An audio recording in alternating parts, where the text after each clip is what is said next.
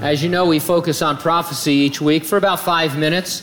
That's because there are about 500 last days prophecies that have yet to be fulfilled. We know they will be because all of the other prophecies of the Bible have been fulfilled to the letter. Uh, it's not just our curiosity. We're not just kind of, you know, bent towards prophecy. It's a very practical thing.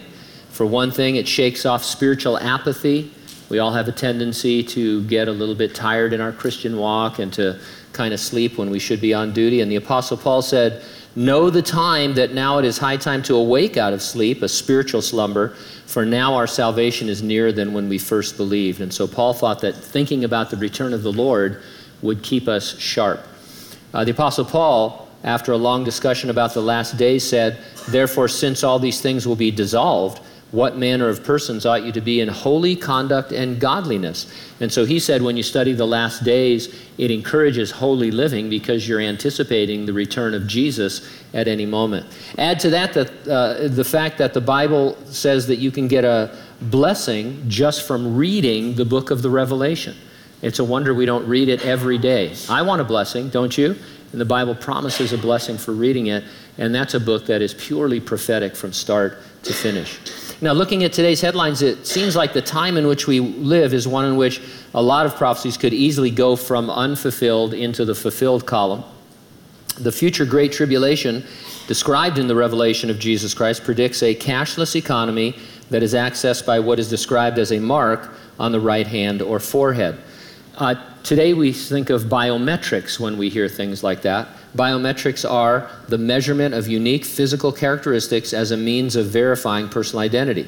We're most familiar with fingerprints, but now there are various other biometrics like vein prints and palm prints and iris scans and facial recognition. I was reading an article the other day. It's just they're just starting to do research on this, but they're noticing that people have unique brain waves. And in some cases, it's possible for you to be recognized by a device just from your brain waves they know who you are. So, very weird, but uh, uh, moving in that direction. And, and it's clear that society is moving ever closer to a system of commerce and of living that is going to require biometrics of some kind to participate. So here's one of the articles I read this week uh, titled The Government's Creepy Obsession with Your Face. Uh, it says uh, de, de, the uh, Department of Homeland Security is developing a massive new biometric and biographic database with extensive data on citizens and foreigners alike. The Homeland Advanced Recognition Technology, called HART, H A R T, database will reportedly include at least seven biometric identifiers, including face and voice, tattoos, DNA, scars, and other physical descriptions on as many as 500 million people. The agency has been remarkably hush hush on how HART will be utilized, but the uh, possibilities are frightening. DHS expects to launch the new database next year, according to internal documents. By the following year, they anticipate having iris and facial matching capabilities, and by fiscal year 2021, the database is expected to be functioning in all its full capacity. This massive and intrusive initiative will grant a whole host of federal, state, and local agencies access to intimate details about hundreds of millions of Americans and foreigners.